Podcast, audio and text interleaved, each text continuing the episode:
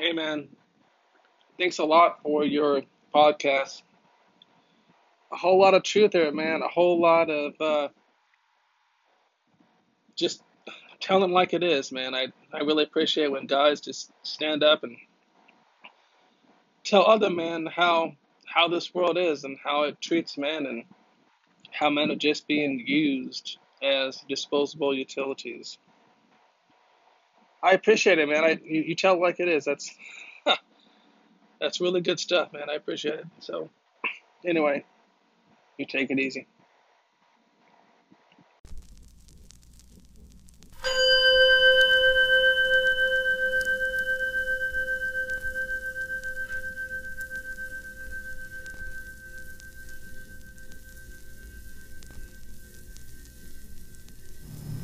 Hey.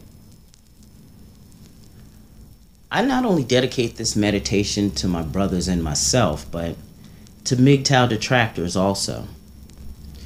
See, my most hated video I've ever put out that had the coldest reception spoke of a female with a lot of tattoos that lacked self awareness. Well, that's what happens when a guy, going his own way, tells them something about themselves. See, we all got difficulties and setbacks that mess with us. They all try to test your MGTOW fabulous, but it's not only they. Let's take a look at your star player. Let's face what's really daring you. It's time to face your problems directly, brother. I'm not sneak in politic, and this is for me also. Understand what I'm going to use for this meditation is to bring us all back down the center of gravity. If you're not yet listening, go ahead and turn this up a little bit. If you're not a man, allow me to address you. Yeah, you. That girl that hadn't reached her 60s yet, dipping into a man's grill, didn't bring not one stitch of barbecue. This is a simple meditation for overcoming denial. Admitting you have a problem can be difficult. I know. This is not condescending at all. I'm turning the mirror to me.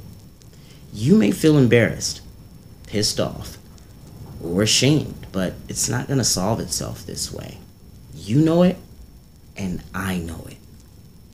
Perhaps you like poking around the manosphere like there's a mystery to solve, but what you don't understand is that these guys left the system. Turn your head from them and turn your head to you right here in this mirror. Here's your prep. Go to your nearest mirror and stand up straight in front of it. Or if you're sitting down, get you a mini mirror of some sort. I know, some of y'all like to have those makeup mirrors, girls. One, find time alone. Stand in front of your bathroom mirror or a full length mirror. Or again, you know, the compact mirror. That's fine too.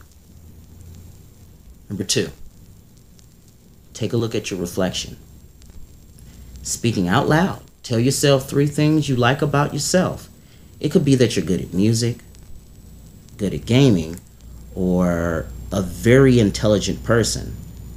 Love the person staring back at you.